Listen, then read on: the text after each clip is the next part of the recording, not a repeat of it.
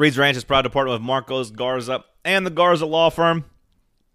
If you're in need of a criminal defense, personal injury, or DUI defense lawyer, I recommend Marcos Garza and his team. And he supports Reed's Ranch. That's the most important thing. GarzaLaw.com, 865 540 8300. Someone will answer your call 24 7, and you will get your free consultation. You can go in, talk about your case, see uh, you know what they could do for you before you even have to pay a dollar or sign one paper. If you end up using him, of course, do me the solid. Tell them I sent you. All right, let's get Seth on the line. We talk a lot about Tennessee becoming number one. We talk about dragons being real, dinosaurs being fake, and we learn how, what kind of sitcom Seth likes to watch. Appreciate Garza law.com marcos garza and his team for sponsoring the podcast. Let's get to the show. I mean, this is the last stand. You're listening to the unfiltered Well, I hate to say I told you so, There's nothing to be done besides to get on Twitter and tweet to all my dumbass followers, but I told you so. hey, I told you so.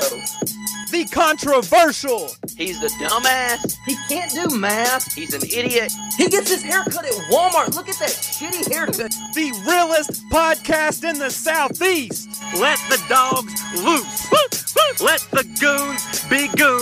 11 in a row. 11 in a row. 11 in a row. Enough. Eh, eh, 38 in a row. As in 38 unanswered points when we were whipping that ass. ranch gang stand up the holy war is upon us welcome to reed's ranch the podcast with seth hughes Like, just quit acting like this is any fun at all.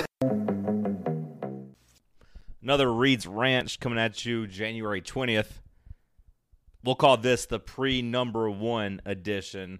Seth joins us down in Alabama. Seth, I'm glad we got that win yesterday for you, my yeah, friend. I mean, yeah, I'm, I'm glad that game is over with. That was it was hard for me to watch it. Like, it was just an ugly game, and then I was like, you know, it's one thing to lose to them in football, like whatever everybody does, but we have perhaps the best basketball team in the nation, and we're gonna have to lose to them at home in basketball too. I mean, come on. But we pulled it out. I never really like I never really thought we were going to lose. If that makes sense, like I was nervous and like I mean I was really nervous, but I never thought we were going to lose like cuz they never got a big lead like and our guys are so composed and like you just knew that like eventually Admiral was going to hit a shot. Like all the, like I I don't have a pro I, I I might be alone here. I did not have a problem with him continuing to shoot those threes. Uh, No, no, me neither. Like the people I was watching the game with was getting mad at him, and I saw some people on the internet mad at him. But like, I, I feel like he's earned the right to kind of keep like shooting. I, I mean, they were open threes. They were good looks. He's hit them all year, and a couple didn't go in. Who cares? Like, I would rather him keep shooting than not take those shots. If he misses them, so what? But he hit two big time field goals at the end of the game, and then he drove and missed that one. But Grant was, you know, he took a double team, so Grant was able to get the rebound unguarded. Yeah, yeah, even, even yeah, just him going to the rim was enough to draw enough attention to, you know, leave a wide open rebound putback. I will say I got a little nervous whenever uh, we had the ball with 38 seconds left and had a pretty awful possession, a pretty awful possession, and that bothered that worries me a little bit moving forward. Just I thought that was kind of uh, some of Rick Barnes's game management that's you know frustrated us at times. I thought that kind of came back too and, and could have cost Tennessee the game. I didn't like that last possession when we were up one with 38 seconds left. I would have liked the timeout and to to run some action there and not wait till there's seven seconds left on the shot clock before we try even- anything. And then Grant, of course, Okay, so that was that was. that was Grant's Okay, that- charge. I was Yeah. trying to think. I didn't realize we got that that possession started with 38 seconds left. Yeah, Alabama scored 38 seconds left. Uh, they made what I thought was a smart decision by not by not fouling. There was like 37.8 seconds left, I think, if I if I remember correctly. And yeah, we didn't get into any type of offense until very late in the shot clock. And yeah, Grant just turned around, tried to barrel over the guy, and got called for a charge. Like, this is just kind of my opinion on the situation, but one thing I would have liked to have done is start it sooner and then see what's happening. If nothing's happening, then call the timeout. I would have just liked a timeout to get the beginning. Okay. Honestly, just a, a timeout like the 20 second mark, and yeah, get into your offense rather quickly because you know eight seconds is enough to get a rebound and go the length of the court, Mm-hmm. right? So uh, to me, like trying to run the clock all the way down to 30 sec, uh, you know, trying to run it down as far as possible seems kind of short sighted. Yeah. seems a little short sighted if you ask me, just because eight seconds is enough for any you know any competent basketball guard to get a rebound and push. And at that point, you're scrambling, and either you're going to give up a layup or a foul or something. So I, I didn't think that that was good execution at all. Tennessee uh, able to get a stop. I, I, so I did get worried when they were inbounding the ball, just because I was having flashbacks to Loyola. Yeah. right. Like that's the last time we were in that situation, up one, needing one stop. Of course, Loyola drains that lucky bounce shot to to beat you. So at that point, I was worried, but that was the only time that I even lost a little faith. I, I kept thinking Tennessee was going to win. Tennessee's going to win, and then I was like, "Oh shit, we're about to get our heart bro- our yeah, I mean, I. I was nervous at that that that last Alabama possession where Petty walked, which was the correct call. I, I thought. I mean, I thought he definitely walked. Yeah, I mean, oh. he he he, shu- he shuffled his feet, and if he didn't walk, he was he had an offensive foul. if he me, hooked with big time. hook. He hooked big time, Yeah. and I didn't see it until after I saw your tweet about it because you said you tweeted if he if he didn't walk, then he committed an offensive foul, and I saw the replay later, Yeah. and I was like, well, John was right. In re- per usual. per usual, Per in usual. real time, I, I didn't think he walked, and then they showed the replay. He definitely walked. I, I don't even know how you can argue that he didn't. Like the thing that got me was I didn't even know how the ref saw it. It was almost imperceptible in real time. It seemed it was a great call. It was the correct call. I, I I don't know how many people are trying to argue that he didn't walk. I've seen some people just making the argument that you don't call that walk in that situation, which is dumb. Like you call the walk if they walk. That's what. And that, and it was one Yeah. of the it was one of the rare times where I felt like the college refs were actually like right on top that's of it. that's what Antoine Walker said last night on SEC Network, and Andy Kennedy, because Andy Kennedy was like, "Is a good call," and then Antoine Walker said that, and either Kennedy or the the the host said, "No, I mean rules are rules." Like he walked, you know. I mean he did. It was also that walk doesn't happen if Admiral doesn't swap on that screen like that. That was a that was a great defensive play by Admiral on that screen to hedge like that and guard Petty because that wasn't his man and he saw what was happening and came over and Petty was not ready. Petty was not expecting or ready. Petty was not ready. wasn't. He wasn't ready. He, he wasn't for Admiral to be right there on him. And that was a great defensive play. I mean, it had to have been something that UT has scouted and knew exactly what to do in the situation. Turner hit both free throws. I mean, Alabama's not a great basketball team. Going into yesterday, they were Lunardi's first team out. On on Jerry Palm's bracket bracket this morning, they are the third team out. If they had not lost, if they didn't have the two inexplicable losses to Texas A&M and Georgia State on buzzer beaters or whatever at home, they would be in. So, I will say that it is nice and it is good that this team played an NCAA tournament team. They played terrible and they found a way to win. well, I thought they played great. Yeah, in they the played great in the first half. If they played like they played in the second half the entire game, they would have lost. But they had enough of a enough cushion, I guess, to kind of help withstand a lot of how shitty they played. But gotta win, gotta win, and you know, really this week that's saying enough. I think you know, to so many other top ten teams lost. Yeah, I mean, Now, most of them were on the road when they lost, right? If you look at Michigan, obviously Virginia last night against Duke, uh, Michigan, Kansas, Texas Tech, all those teams were on the road well, no, when they Te- lost. Texas but- Tech lost two games this week, and their Yeah, fir- their first okay. loss was at home to Iowa State. Okay. So okay. I mean, D- I was just looking at yeah. Saturday, so sure. so Duke lost at home to Syracuse, and Iowa State lost at home. I mean, Texas Tech lost at home to Iowa State. Both those teams lost at home in the beginning of the week week to unranked teams. I mean, Duke's loss is pretty bad.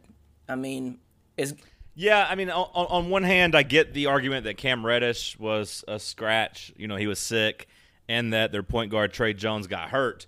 But on the same coin, like I've been arguing with a couple of Duke fans, like at the same at the same time, we haven't seen Duke do enough without Tre Jones to make them the number one team in the country. Like, there's no guarantee that he's back in the next week or so. Like I, I know that they have gotten a lot better diagnosis than they initially thought. Like initially everyone kind of penciled him maybe being out until the tournament or maybe out for the rest of the year. Seems like he's going to come back earlier.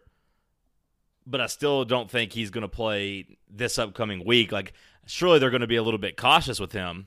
I would you think. would think so? So we, you know, uh, until we see Tre Jones back and healthy, I don't think you can, in good conscience, make them the number one team in the country. Mm-hmm. You lost to Syracuse at home. You You lost, lost to Syracuse, at home. That's that's enough for me. Like I, I get that your your point guard got hurt and that you know one of your top five picks didn't play, but sorry, you Like you, you, still have two other top five picks, and you're at home. and you're at home, and Syracuse is not that good. Syracuse is above They're average. above average. I mean, they're they're not that far off from Alabama. I, I honestly believe that. I mean, Syracuse was ranked pretty highly to start the preseason, but they haven't had a great year. I mean, It's been weird. It's been weird to me that how, how bad Syracuse has been because Syracuse was one of those. I believe there's three teams in the country that was, you know, coming off of a a tournament season and returning all of their starters. yeah. Like Tennessee was one of them, uh, and, and Syracuse was another. I mean, they they they're they're thirteen and five and four and one in the ACC. So granted, they have they have seemed to they seem to have solved their problems since conference play started. They still have in conference a home loss to Georgia Tech. They lost at home to Old Dominion and Buffalo. They lost at home to Connecticut and at or it might have been a neutral site game, but and they lost to Oregon at a neutral site game or at home. And I guess Oregon was full strength at that point.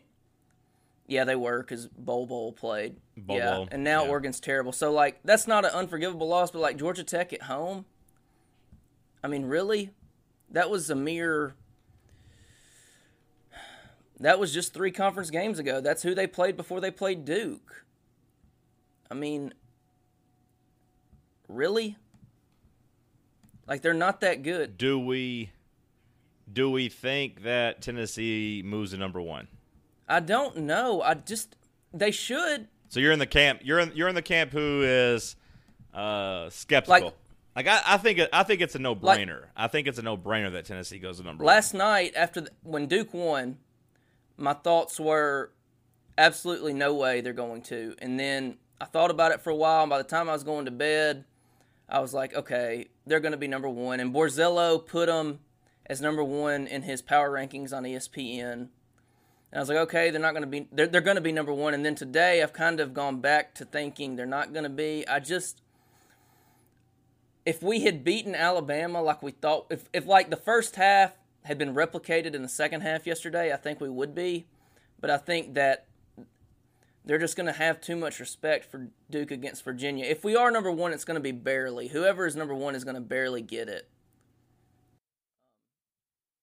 I was gonna say that I, I think like you know Sports Illustrated said Duke's got the throne back of Yeah, best team that. in college basketball.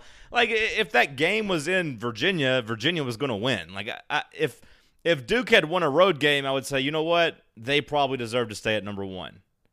But they won at home. Like it's not like they went on the road and beat Virginia. I'm not even sure they're better than Virginia. Like I, I- think if they, that game was played in in wherever the hell is it? Where- where's the campus at? Charleston, Charl. Where, where, where's Virginia's campus at? Charlottesville. Charlottesville. If it was played in Charlottesville, I think Virginia wins. So like I didn't come out of that thinking that they were head and shoulders better than Virginia. I thought they won a home game. Yeah. What did you think about Virginia? I think Virginia's good. Like uh, I think you know, I've told you I'm scared of Virginia and just like their narrative of overcoming last year's embarrassment to to make a Final Four run. Like I thought they were good. Yeah. What'd you think? I thought they were good. Like it was neck and neck, a, like a one or two point game for seemingly forever.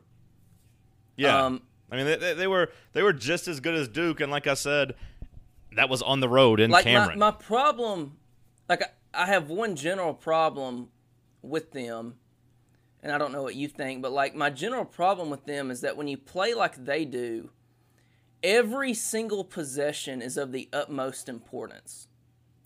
Like that game, it was even tighter than the score indicated when it was just a one point game because Virginia cannot take a possession on offense off. Like everything has to be perfect when you have that few of possessions. Like that's my general problem with them. Like now granted they execute their offense better than anyone in the nation. Um and I know like Gonzaga and Tennessee have better possessions. I mean have better offenses on paper. I'm talking like just in the half court their their motion offense. They execute it better than anyone. So, you know, they can get away with it a lot of times, but like everything is just so important when you play that way. And like Tennessee, you know, Tennessee's going to run. Tennessee's going to get some transition points. Jordan Bone's going to go to the basket. We're going to have some dunks. So, like, everything doesn't have to be perfect on offense. And then I thought at the end of the game, when they got down a little bit, like five points is an insurmountable lead, it felt like.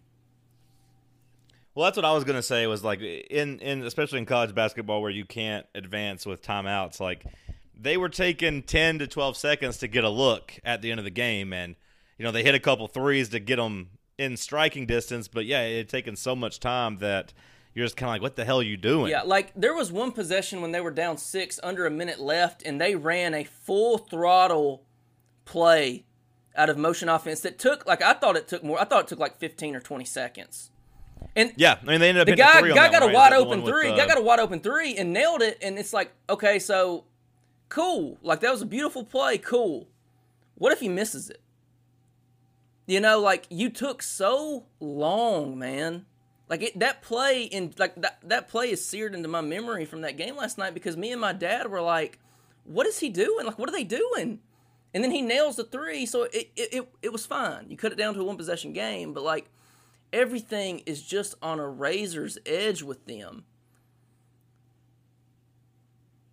You know, like I do think that I mean I don't I don't know enough about their team. Like I know that they were this way last year, and then they lost one of their three best players, like their sixth man of the year, and you know that's kind of what derailed them.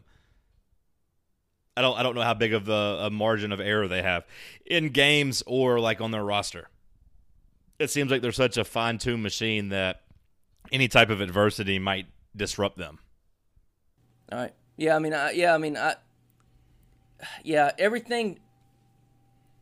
Yeah, the pieces are so like it's like a a very expensive watch. Like every piece fits in perfectly so well, and everything depends on the other. That like, if you lost your sixth man, if they lost their sixth man, then like things are going to go sideways. But i they might not. I don't know them that well. I mean, I thought De'Andre Hunter was really good. I thought he was really, really good. I mean, he's going to be a lottery pick, right? Um, I don't know. I don't know. I I haven't seen him popping up in lottery picks, but we'll I'll check right now. But I I think that, like I said, when Virginia and Duke play in Virginia, I think that will go differently. I think that will go differently.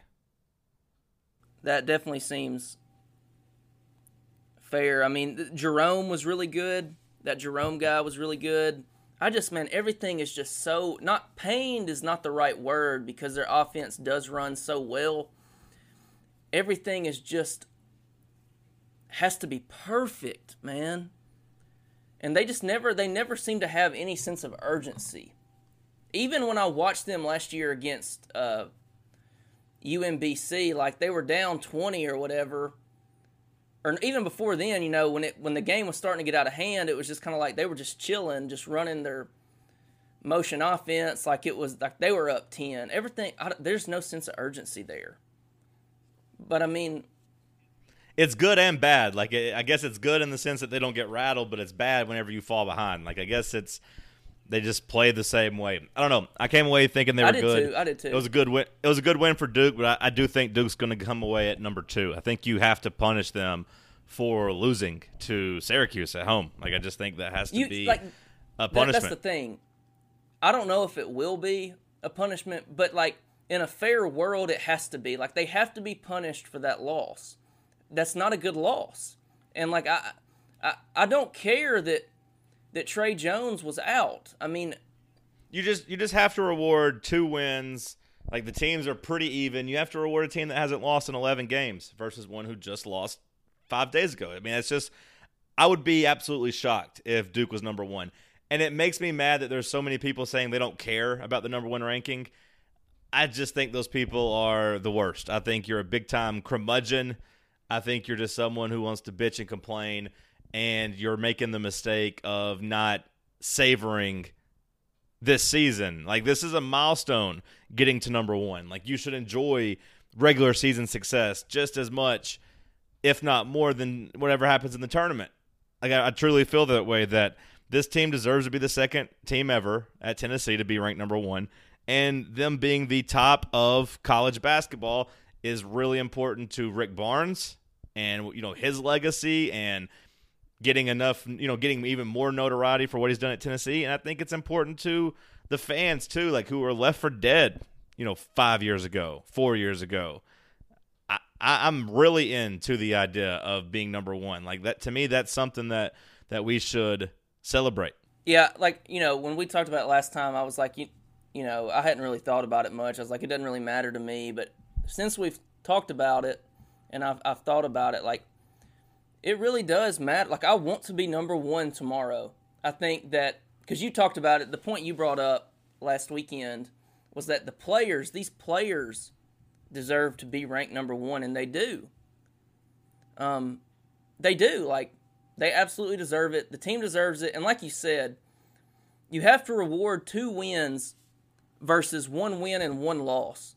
And the fact that we played bad yesterday shouldn't matter a bit in tomorrow's rankings because if we had played bad, oh, if like the Alabama and the Florida games were swapped, and we had played bad a week ago, and yesterday we had had that awesome win against Florida, tomorrow would be a no brainer. We would have to be ranked number one. We've won 11 straight games, and we've played one bad half in those 11 games. Out of 22 halves, we've played bad once.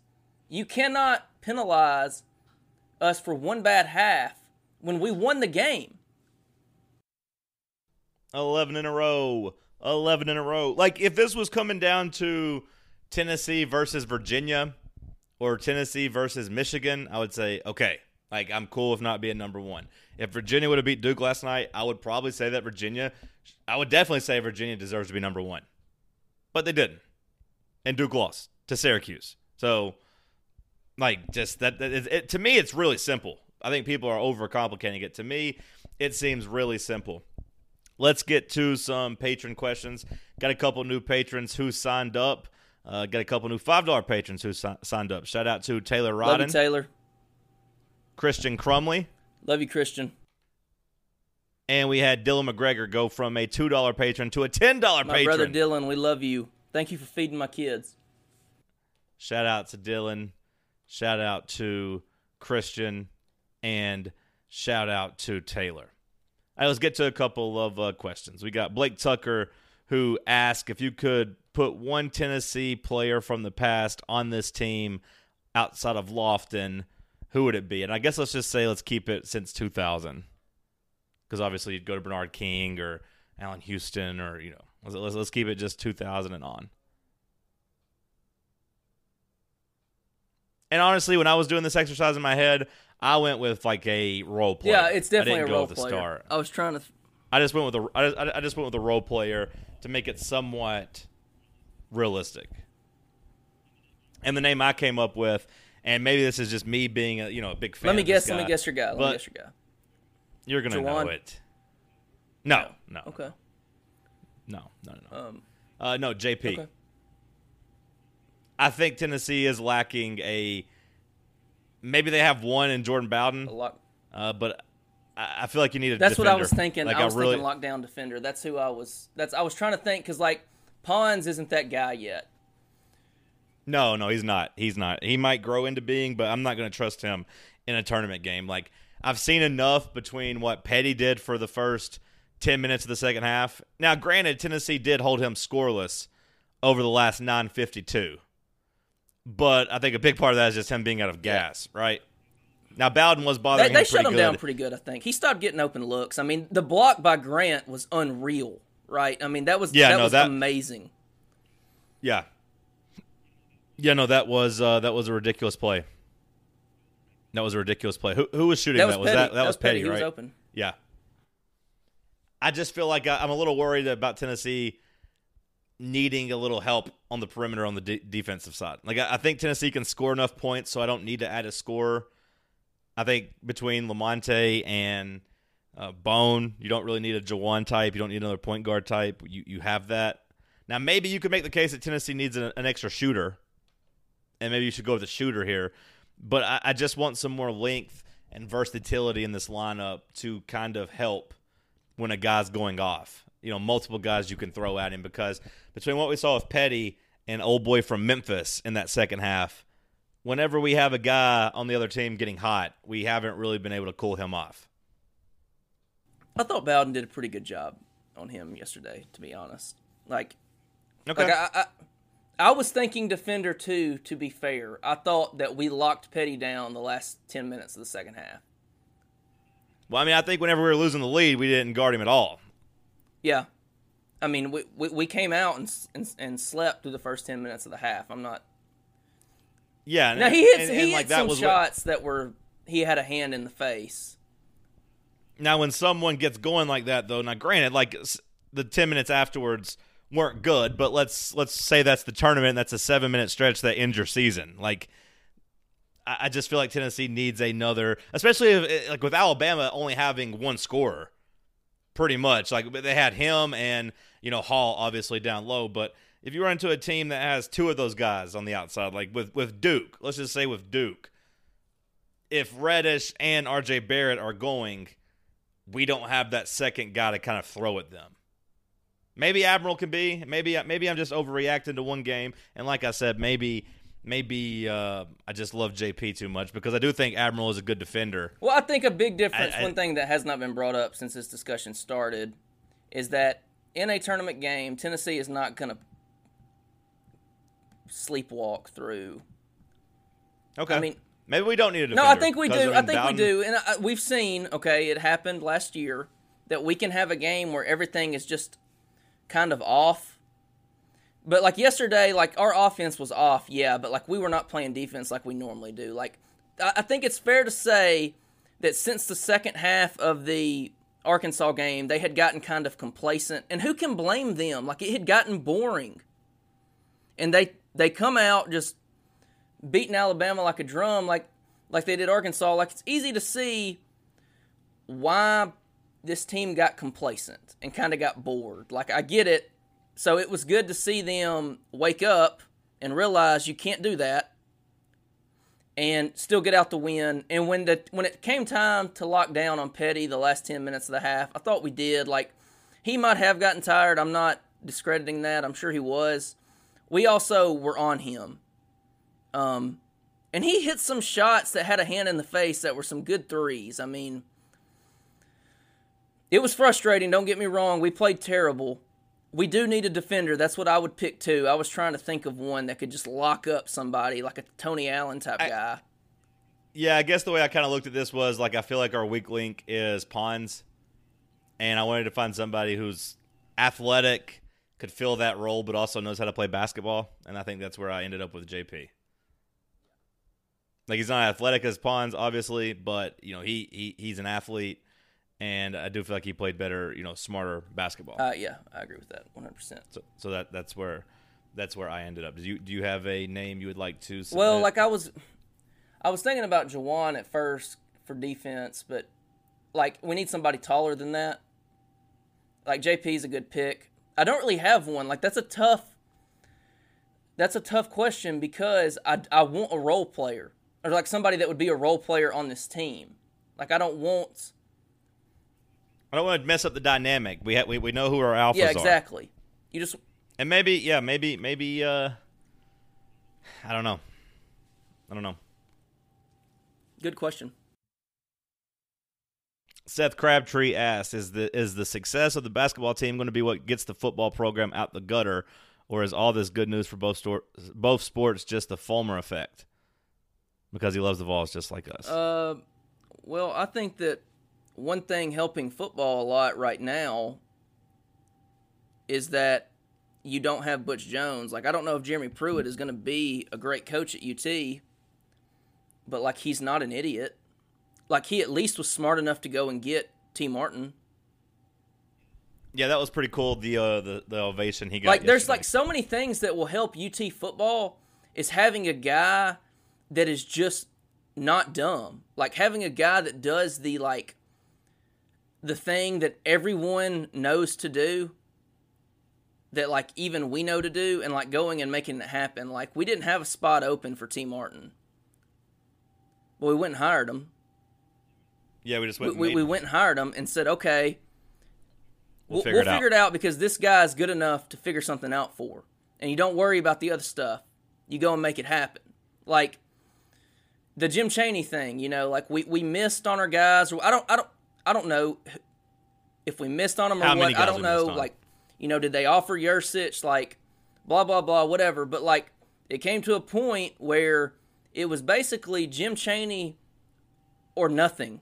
It was going to be Jim Chaney or a guy that was going to make people mad. So instead of taking a chance, they just said, "Okay, we're going to offer you enough money until you say yes." I was gonna say that it does seem important that I mean I know this isn't anything new, but it does seem important to have an athletic director who prioritizes and football. like the the the Chaney thing, I think is is really where you see Fulmer shine the most so far because with one of the guys that we had had before, like there's no way they offered Jim Chaney 1.6 million dollars over three years. Like there's no way it even gets to that point. Like like Pruitt probably wouldn't have even gone after him because he would have been told, "Listen, you got a million dollars." But like you got an athletic director that has some serious, you know, cachet or what you know with with people that that have the money, and he prioritizes football, and he's gonna say, "No, we're gonna make this happen. You have enough money. Offer him until he says yes." I think that was big on Fulmer. I think the Tee Martin thing is just kind of like, well, he's not an idiot, and he knows that Tee Martin is awesome, and he knows that he's worth telling somebody or making somebody leave for. So he goes and hires Tee Martin and says, "You know what? Whatever. We'll we'll we'll, we'll get this handled. But Tee Martin is going to be an on coach. He's going to be an on the field coach for us because he's that good. Um, it's good that like I think it's also a good thing that Pruitt is. He seems to be really patient. Like he didn't ever once panic for the offensive coordinator search because like a lot of people did, and it would have been understandable if he did, but he just didn't panic. He didn't panic with the Tee Martin thing and worry about that there wasn't a spot for him. Like he just casually went out and got his guy, and then things took care of themselves. Like he thinks things through. It seems there's no spur of the moment hires, which which is good. That bodes well, I think. Um, I think Chaney's definitely better for UT with Pruitt than than Helton is too. Um, but Fulmer did does have a big effect, I think. Listen to Seth just rain down the positivity. I mean, Sunshine the, the staff got undeniably better. Like you got one of the Tee Martin is one of the very best recruiters in the nation. Nobody would argue with that. You went and got an offensive coordinator who averaged 38 points a game last year in the SEC. Like Sunshine Hughes. I said what I said on Chaney. There's no need to rehash. Like, but I think he's better for Helton than Pruitt. I mean, he's, yeah, for he's better than Helton for for Jeremy Pruitt. Slim ass. If there was a poll to determine which two people were the biggest losers, would the person who got the most votes be the biggest loser or the person who lost the, to the loser? I think the person who loses the biggest loser poll is the biggest Correct. loser. Because he couldn't even win that. Slim. He couldn't even win that. Uh, let's keep it rolling. I got people arguing in my mentions right now, which is making this harder to read the questions. Um, Cody wants to know Will we lose a game at home this season? Also, if we don't win the Kentucky Invitational this season, will we ever win it again? I assume that's the SEC tournament. Uh, do we lose at home the rest of the season? I mean, I think you gotta say yes eventually, yes, right? I will go with yes. I mean, I'll just I'll, I'll, I'll take the I'll take the odds. You got West Virginia on Saturday, Missouri, Florida, South Carolina, Vandy, Kentucky, Mississippi State. Uh, one, two, three. How many games is that? One, two, three, four, five, six, seven. Okay, I don't know. I lost count. You got like eight games left. Yeah, I say you lose one. It, but maybe they go perfect at home. That that would that would certainly be something. If I had to bet on it right now, if you gave me like three to one odds, I would say Tennessee goes undefeated. But if you're just offering me like even money, I would say the odds of them losing to one of like Kentucky, Mississippi State, Florida. I would say they'd drop one of them. I don't know which one, but just chances are they'd drop one of them. Yeah, But it's definitely not out of the realm of possibility that they go not at all. Like as far as the as far as the SEC tournament thing goes, like I mean, yeah, if Tennessee doesn't win this one, it's not. I, I wouldn't say that you could never win it again, I'm, but this one would, you know, obviously be your best chance ever. I mean, West Virginia, Missouri, Florida, South Carolina are our next four home games. I don't think we will lose one of them. After that, we have Vandy. I think we'll beat Vandy.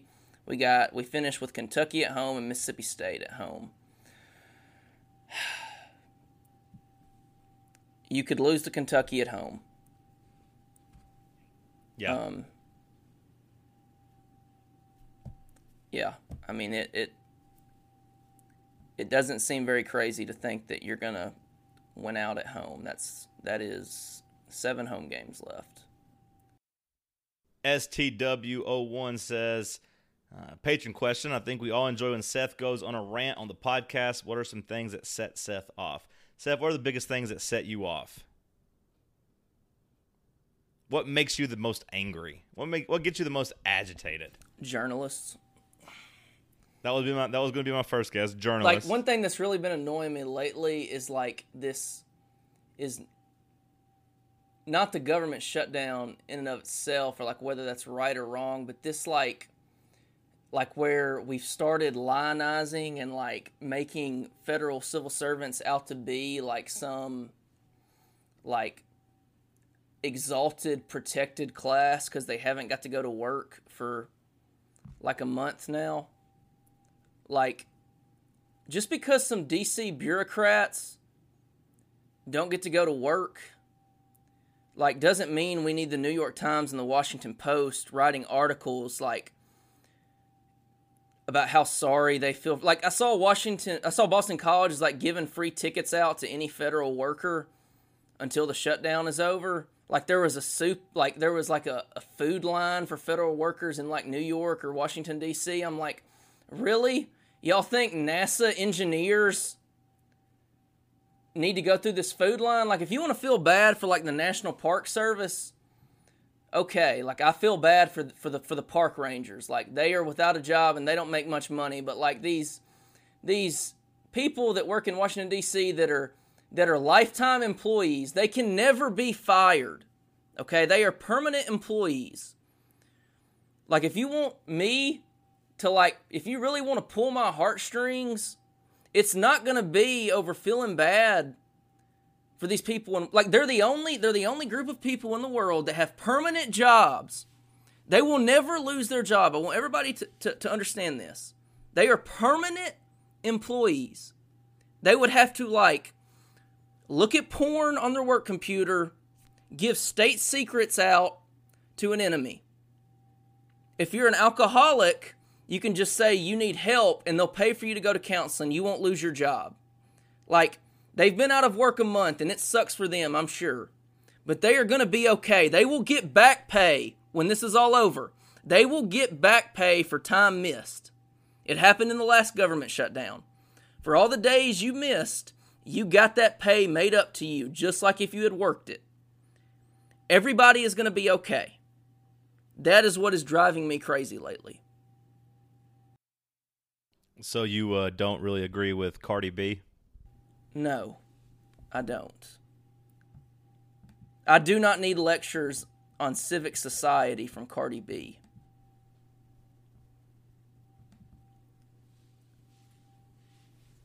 Did you watch her uh, videos of her dancing? The music videos she was in recently. No, I cannot say that I have.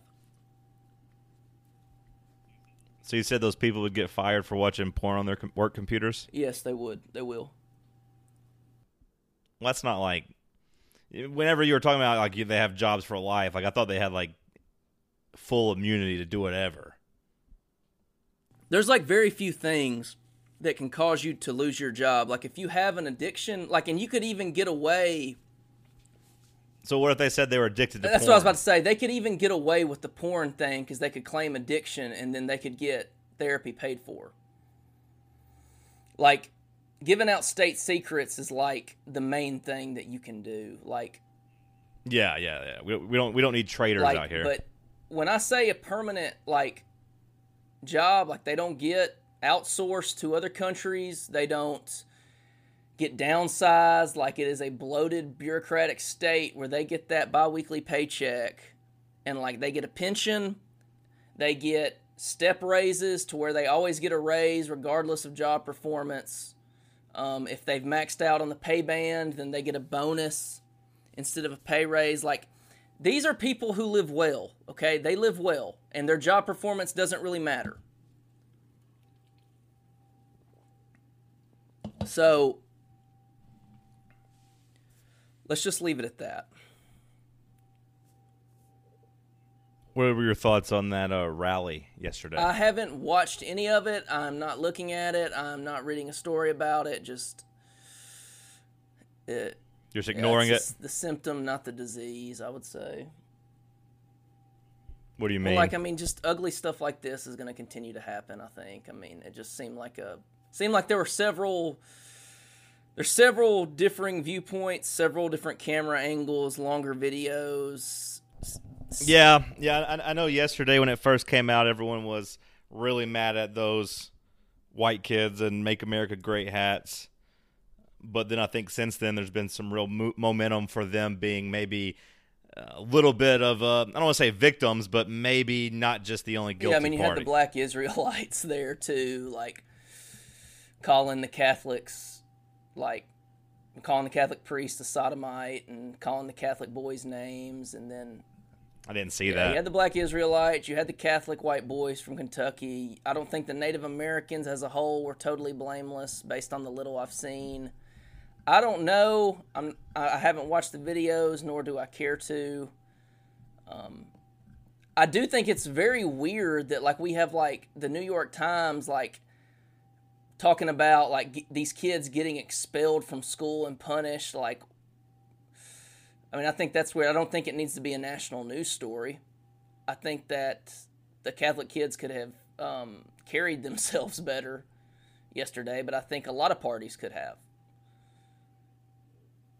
But whatever.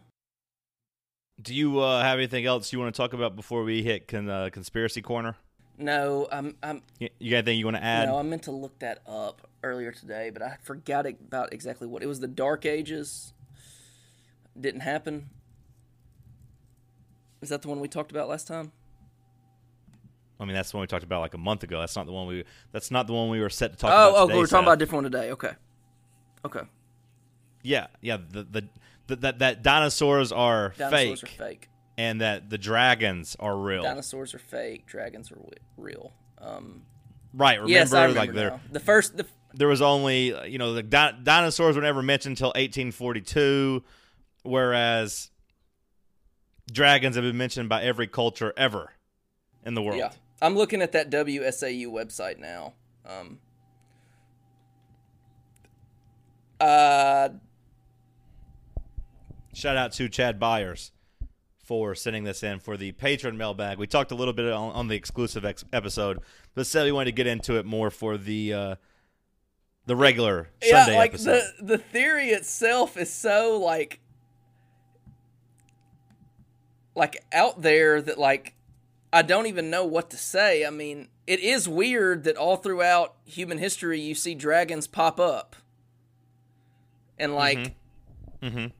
people across cultures we're spanning cultures here that couldn't have been in contact with each other talking about dragons.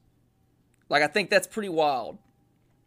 But like This website says before 1842, everyone referred to these fossilized bones as dragon bones until Sir Richard Owen created the term dinosaur in 1842, which obviously just means terrible, terrible, lizard. lizard. yeah. I mean, I, I I don't know. I'm not an archaeologist, like, uh, but it certainly seems like there's dinosaur fossils. so dinosaur fossils. Are there? I don't know. Maybe they're not. Maybe they're fake. I mean, theoretically, could the could the bones of the uh, of a T Rex really just be a dragon? Certainly. Certainly. Um, but like the pterodactyl, I mean, kind of looks like a dragon to me. I mean, uh, maybe Small a small dragon. dragon. I mean, maybe there were I mean, dragons. I mean, isn't the pterodactyl just the flying? That's a the flying, one, flying right? yeah. I mean, that, that seems the closest one to a dragon of any of them, Seth. Well, I mean, the T Rex doesn't have wings.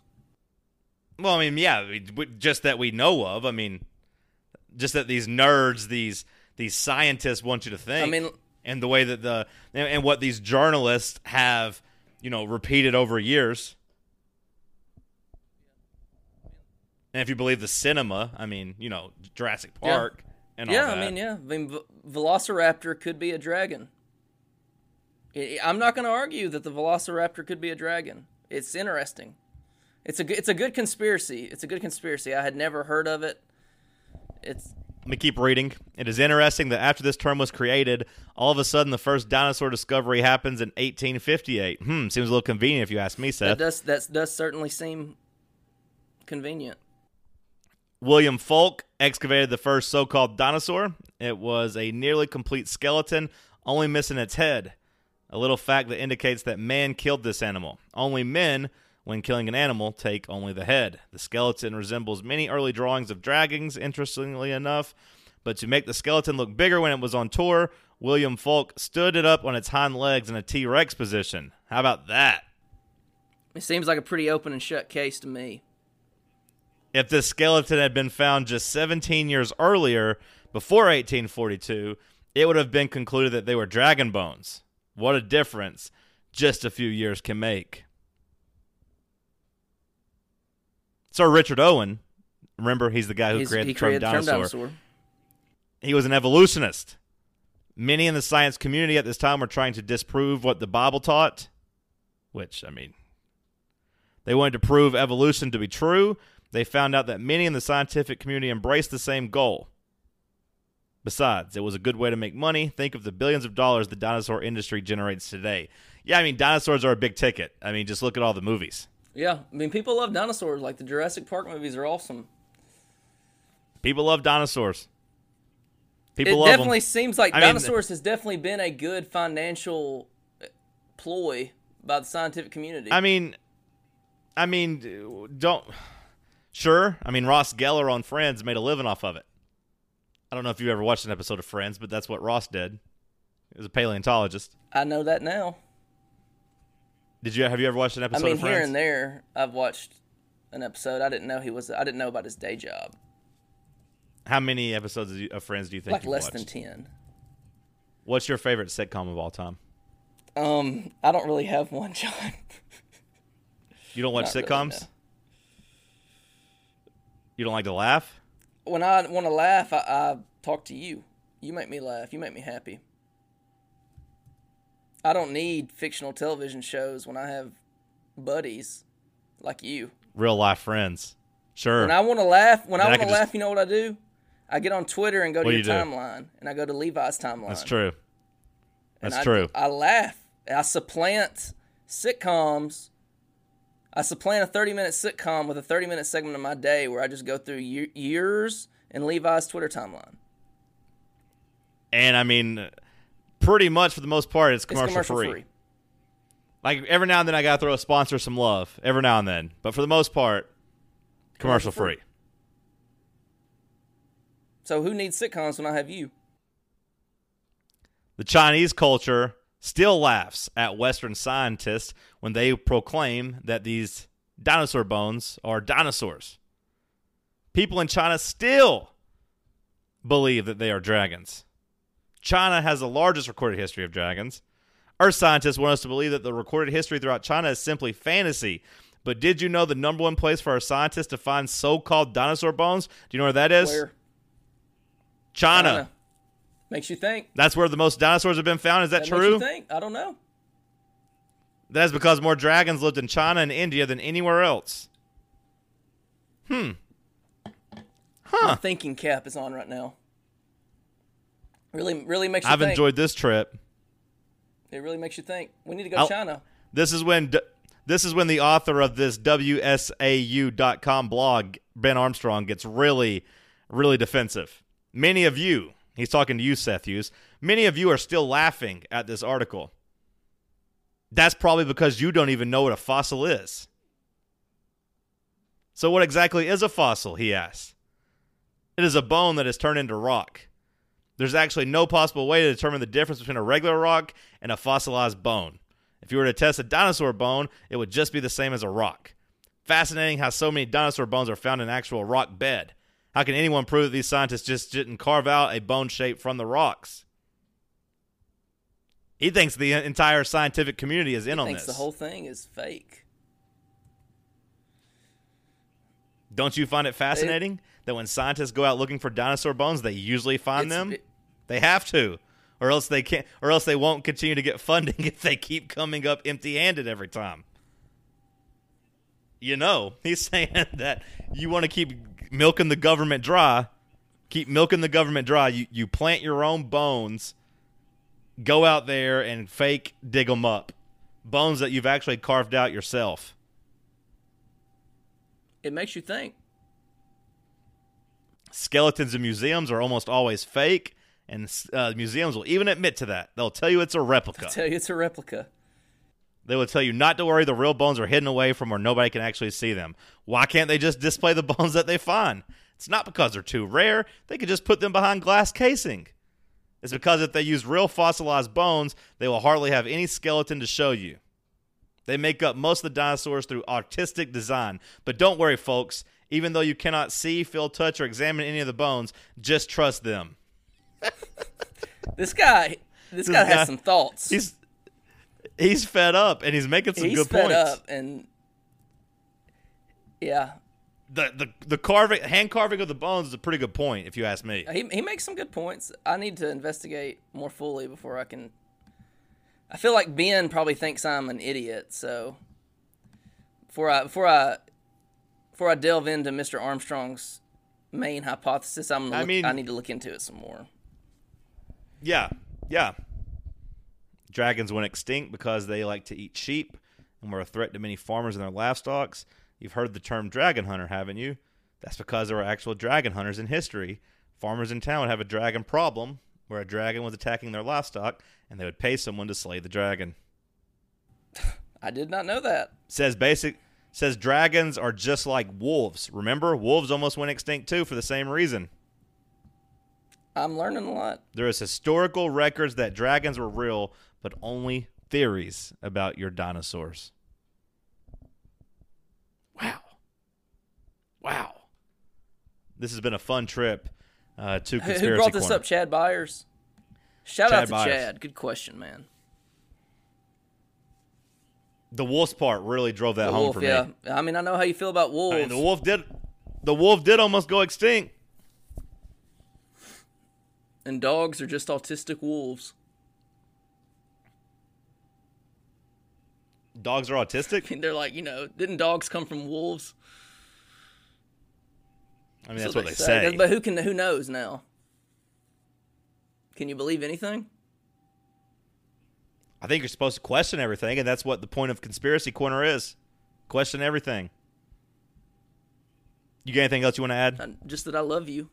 It's been a it's, I love you. I really hope. I really hope Eric Berry gets him a Super Bowl ring. I hope the Chiefs win, and All these, all these people on here talking about Kamara make me. I don't sick. really know how the the Saints and Rams. Not showing any- I mean, I don't really care. Not sure. I kind of feel like the Rams are going to win, but I don't know. I do get I do get sick of everyone worshiping Kamara while while ignoring Eric Berry. That does make me mad. Yeah, but go Chiefs for sure. I'm eating some M and M's right Yeah, now. I Can you hear me? Why? Why is the Rams and Saints game first? Tom Brady, man. But like Tom Brady. playing. You would think like Weather-wise, weather-wise, yeah. they wouldn't make them play out in the cold. Yeah, I don't know. that's that's wild. I don't know. Doesn't seem very fair to me. Nope. Doesn't seem very fair to me. You've been watching True Detective? I have not yet. I'm gonna wait. I think I'm just gonna wait until it's over. You don't like the waiting the week and thinking about it? No, not anymore. I ain't got the Wow. patience for it. I think a lot of people are like you. Did you watch either of the Fyre I have not. documentaries? I really want to. Have you? I've only watched the I've only watched the Netflix one. The Netflix one's the one I'm interested in, and that's not just because I don't have Hulu. It's definitely not me being mad about that. It's just um, from what I've read about them, the the the Hulu version kind of goes into why we care about social media influencers. But like Netflix already did. a Yeah, you've already of seen that one. you Yeah, you've already seen that one. Yeah. I've told you about the American meme, so like I don't need them to just regurgitate all that. Like we we know, hey, we like our phones, we like our internet, we like our fake worlds. We we Yeah. already know that. You know what I mean? I don't, I don't need somebody Give telling me, me, give me about it. something. Give me something I don't know, please. hey, uh, uh, I, I, I wonder why all these these guys wanted to go out where these Instagram models were supposed to be. Yeah, it's kind of let's re- self-explanatory. could have saved could have saved you a whole lot of time doing that documentary. Yeah, let's really. We, we really need to think about why why guys want to go to where the models are. yeah. Let- Huh. Let's really think about this. Really makes here. you wonder. The guy who did it though was such an asshole. Oh, I'm sure. He's so delusional. He's so delusional. You should watch it. It's good. It's uh, it's, it's funny how big of a disaster it was. I will watch it then. I mean, like how they just never, never realized how big of a disaster it was going to be because everyone had the most confidence in this 25 year old con artist. Like this one guy was, I guess, just so charismatic that everyone just believed he would find a way to make it work, even though like they were not even close to making it work. They just all believed in this guy, and then he got he gets in trouble. Spoiler alert. And then he gets out of jail. Like, you know, they, they, they arrested him, I guess, and held him on bond for a little bit. Anyways, he gets out and he goes right back to trying to scam people. The same people they scammed at the Fyre festival because he had all their email. He had all their email stuff, and he just kept hitting them with more promotions for other stuff, trying to get their money, like Masters tickets and You got to like, stuff like the that. hustle. You got to, you got to. You got to respect the hustle. All right, Seth. It was a pleasure. I will talk to you soon. I hope that uh, I will send you a text tomorrow around 11 a.m. Eastern time, telling you that we're number one. I hope so, buddy. We deserve it. Hopefully that happens. it. I'll Yes, talk sir. to you soon. Bye-bye. Bye. What? Yeah, I will. Before I go, I want to give a shout out to our friends at Healthy Bean Organic Coffee. At HBO Coffee on Twitter, healthybeancoffee.com. Use the promo code RanchGang to let you know where you heard it from. I'll get a little kickback. Bada boom, bada bing. Certified organic, healthy bean organic coffee, a semi dark roast, organic, blended with chia and maca and rooibos. What is all that? Nah, it's just health. Healthy. The healthiest coffee on the damn planet. It's got your antioxidants, your protein, iron, and fiber. Shout out to them. Healthy Bean Organic Coffee. HealthyBeanCoffee.com.